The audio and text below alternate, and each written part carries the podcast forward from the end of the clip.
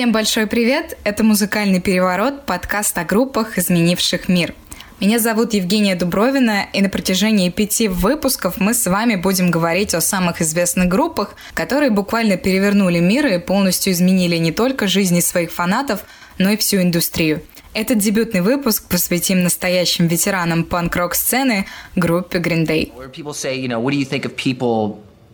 That only talk to you or like you because you're in Green Day. And you and I say, well, I am Green Day. That is me. That is my life.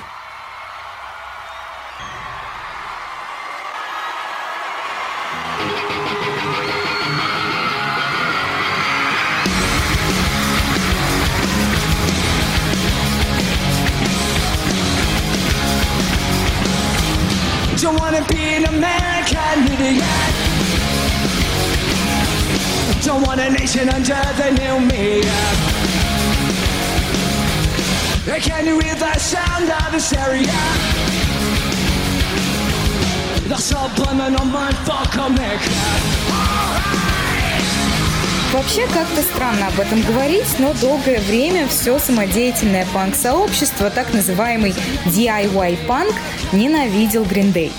Сообщество, которое их породило, на долгие годы объявило им бойкот. В том, что же случилось, мы с вами еще разберемся, но стоит сказать, что, несмотря на палки в колесах, калифорнийское трио стало одной из самых культовых групп. Они проделали огромный путь от выступлений в закусочной, где работала официанткой мама солиста группы Билли Джо Армстронга, до многотысячных арен и стадионов. Сейчас Green Day без труда можно назвать чуть ли не самой значительной фигурой в панк-музыке, поэтому предлагаю порассуждать о том, а как же для них все сложилось. Но все-таки ключевой фактор их успеха – та самая самодеятельная панк-сцена. Green Day пустили корни именно в начале девяностых в Беркли в легендарном клубе девятьсот двадцать четыре Гилман Стрит. Это было совершенно особенное место, и именно оно сыграло ключевую роль в становлении группы. Именно тогда там происходил большой взрыв такой креативной энергии, и Green Day оказались в эпицентре событий, в самом сердце панк-рока. То есть они были в совершенно нужном месте, в совершенно нужное время. И та стихия, в которую попали трое подростков, бросивших школу ради музыки, позволила заложить кирпичики в фундаменте всей их дальнейшей карьеры. Эта панковская среда функционировала как настоящая экосистема, которая разрешала две самых больших проблемы, с которыми сталкивались новые группы. Это слушатели и распространение своей музыки, то есть реклама. Потому что ту экосистему подпитывали и не мейнстримные лейблы, и, конечно же, люди, которые приходили в эти клубы на абсолютно любое шоу, чтобы поддержать абсолютно любую группу. А Green Day умудрялись играть со всеми подряд, даже с хардкорными группами типа Blast или Shelter. Они играли в подвалах, на задних дворах, в магазинах кассет и пластинок. Все это продолжалось до тысяча девятьсот восемьдесят восьмого года, когда Green Day подписали контракт с лейблом Lookout Records, который всегда поддерживал эту самодеятельную панк-среду. Они выпустили два альбома, которые удивительно хорошо продавались для подобной музыки. Правда, их уже тогда осуждали за некую мрачность, несвойственную беззаботному калифорнийскому панку, ведь пока их коллеги из The Offspring пили про телок и пиво, они в своих простеньких мажорных песенках рассказывали о неврастении, одиночестве, скуке и поиске собственного места в жизни. Например, как в песне «Welcome to Paradise» из альбома «Кирплан».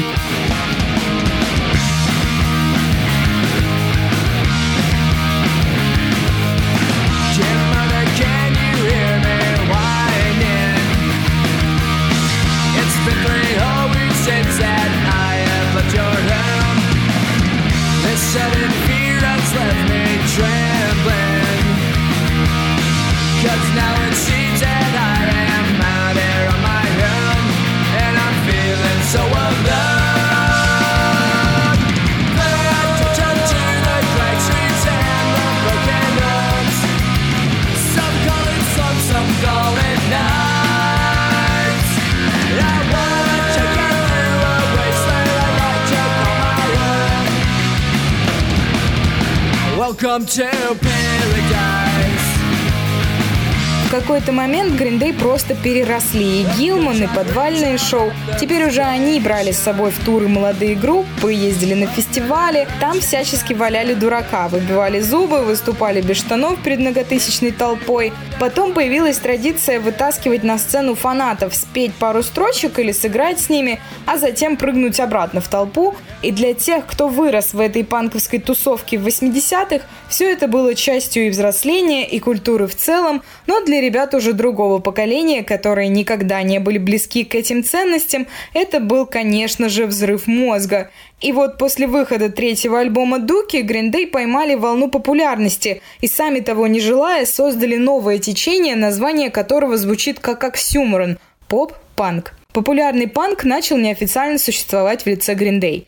И вот этого-то среда самодельного, самиздатного панка им не простила. Не простила записи Dookie на новом мейджор-лейбле Репрайз-рекордс вместе с продюсером Робом Ковало. Не простила того, что Green Day будто бы выдали главный из Гилман-стрит секрет и раскрыли тайную формулу панк-музыки всем желающим. Двери в родной клуб для группы оказались закрыты на долгие годы. С тех пор про них и стали говорить, мол, никакой вы не панк-рок, собирайте свои игрушки и далее по тексту. Но именно такой протест против традиционных панковских ценностей и делает Green Day еще большими панками.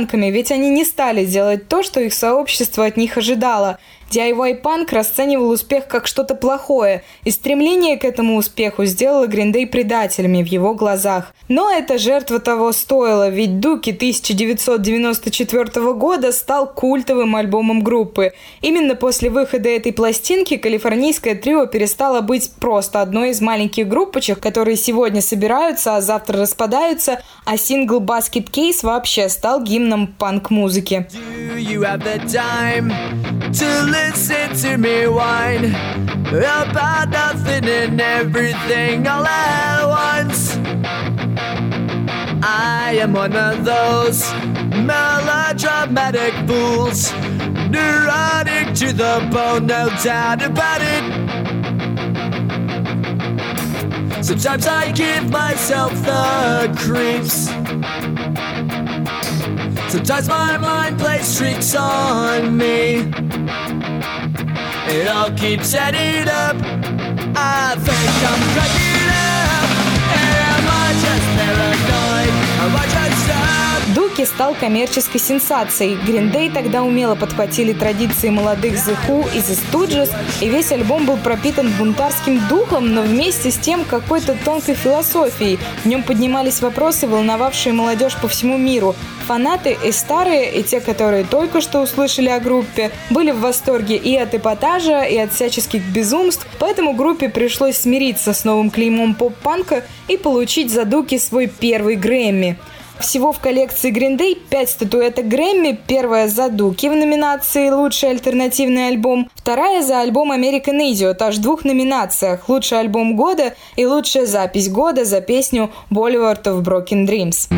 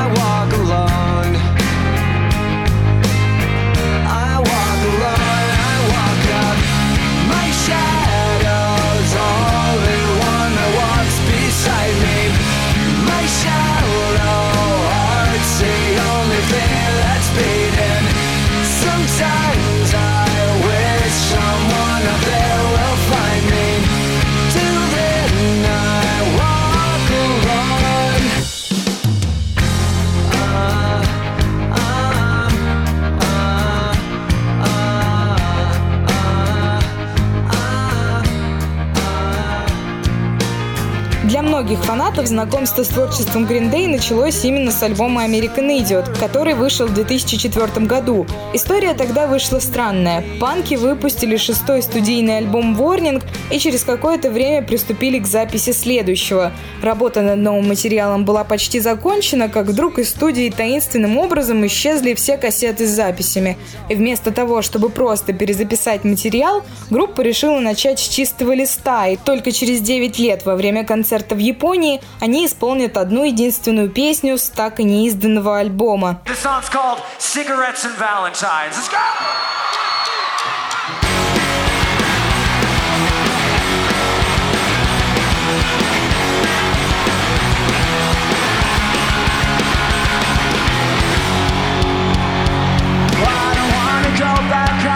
I don't wanna kiss goodnight. Let us realize this moment till it dies. Через год после пропажи записи Green Day выпускают альбом «Перевернувший мир». Пластинка American Idiot немедленно получила бешеную популярность не только у подростков, но и среди более сознательной части населения США, а потом и всего мира. Причина этого в том, что Оклендская троица умудрилась выдать чуть ли не самое осмысленное политическое высказывание в роке нулевых. В «Идиоты» Билли Джо благополучно записал сразу всех американцев, но в первую очередь выходящего на второй президентский срок Джорджа Буша. Так он выразил мысли подавляющего большинства населения США, и Армстронг из небесталанного крикуна превратился чуть ли не в голос поколения, с которым отныне невозможно было не считаться. В этом альбоме эпично все, начиная с обложки. Образ кровоточащего сердца в форме гранаты, сжатой в руке, стал визитной карточкой группы. Это не только настоящая панк-рок-опера, но и концептуальный альбом с прописанными яркими персонажами, например, антигерой альбома «Иисус из Пригорода». И когда я говорю об эпосе альбома, я имею в виду не только мощные гитарные рифы. Какая еще группа может похвастаться двумя девятиминутными треками в своей дискографии?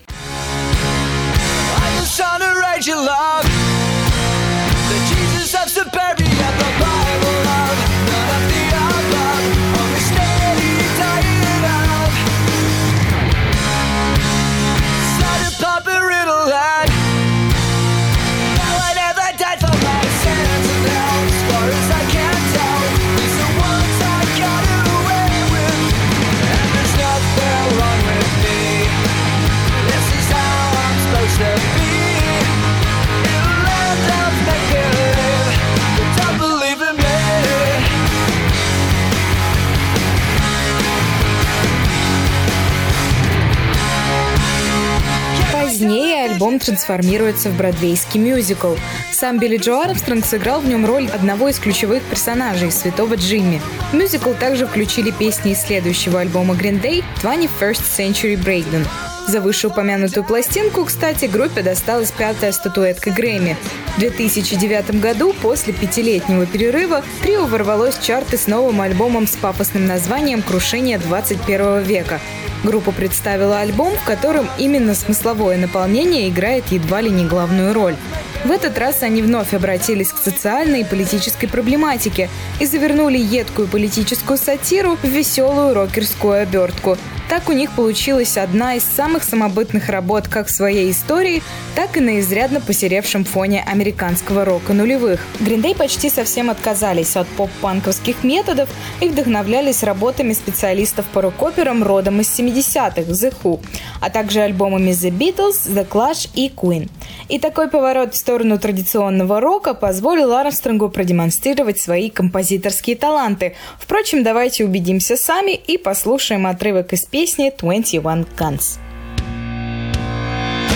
One, twenty-one guns, lay down your arms, give up the fight.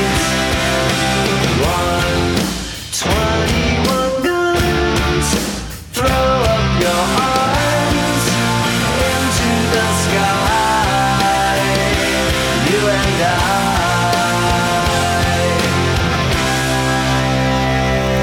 Позднее Green Day выпустили еще целых пять альбомов, причем три из них, Uno, Дос и Tre, это трилогия, на которой группа решила поэкспериментировать. Фанатами она была воспринята неоднозначно, но, как говорит сам Билли Джо, худшее, что музыкант может сделать для своих фанатов, это дать им то, чего они хотят. А в феврале этого года группа выпустила новый альбом Father of All и двадцать четвёртого мая должна была посетить Россию в рамках тура вместе с Weezer и Fall Out Boy. Последние, кстати, представляли группу на торжественной церемонии в честь включения Green Day в зал славы рок-н-ролла в две тысячи пятнадцатом году в один день с Джоан Джет. Так как же Green Day изменили мир? Они стали единственной панк-группой, которая пережила непростые для рок-культуры девяностые годы, подхватила упавшее знамя и до сих пор гордо несет его вперед. Они сделали популярным течение панк-музыки и своими песнями меняли даже политический курс США, не стесняясь критиковать Буша или Трампа. Они стали вдохновением для многих молодых музыкантов, в том числе вышеупомянутых Fall Out Boy, My Chemical Romance. Like we learned so much just from watching Green Day every day. Um, they They took care of us like big brothers. Недавно в сеть просочилась информация о том, что на самоизоляции Билли, Майк и Тре пишут новые песни для группы. Что ж, будем ждать, а в следующем выпуске поговорим именно о преемниках Green Day, группе My Chemical Romance. А на этом все. У микрофона была Евгения Дубровина. Всем пока!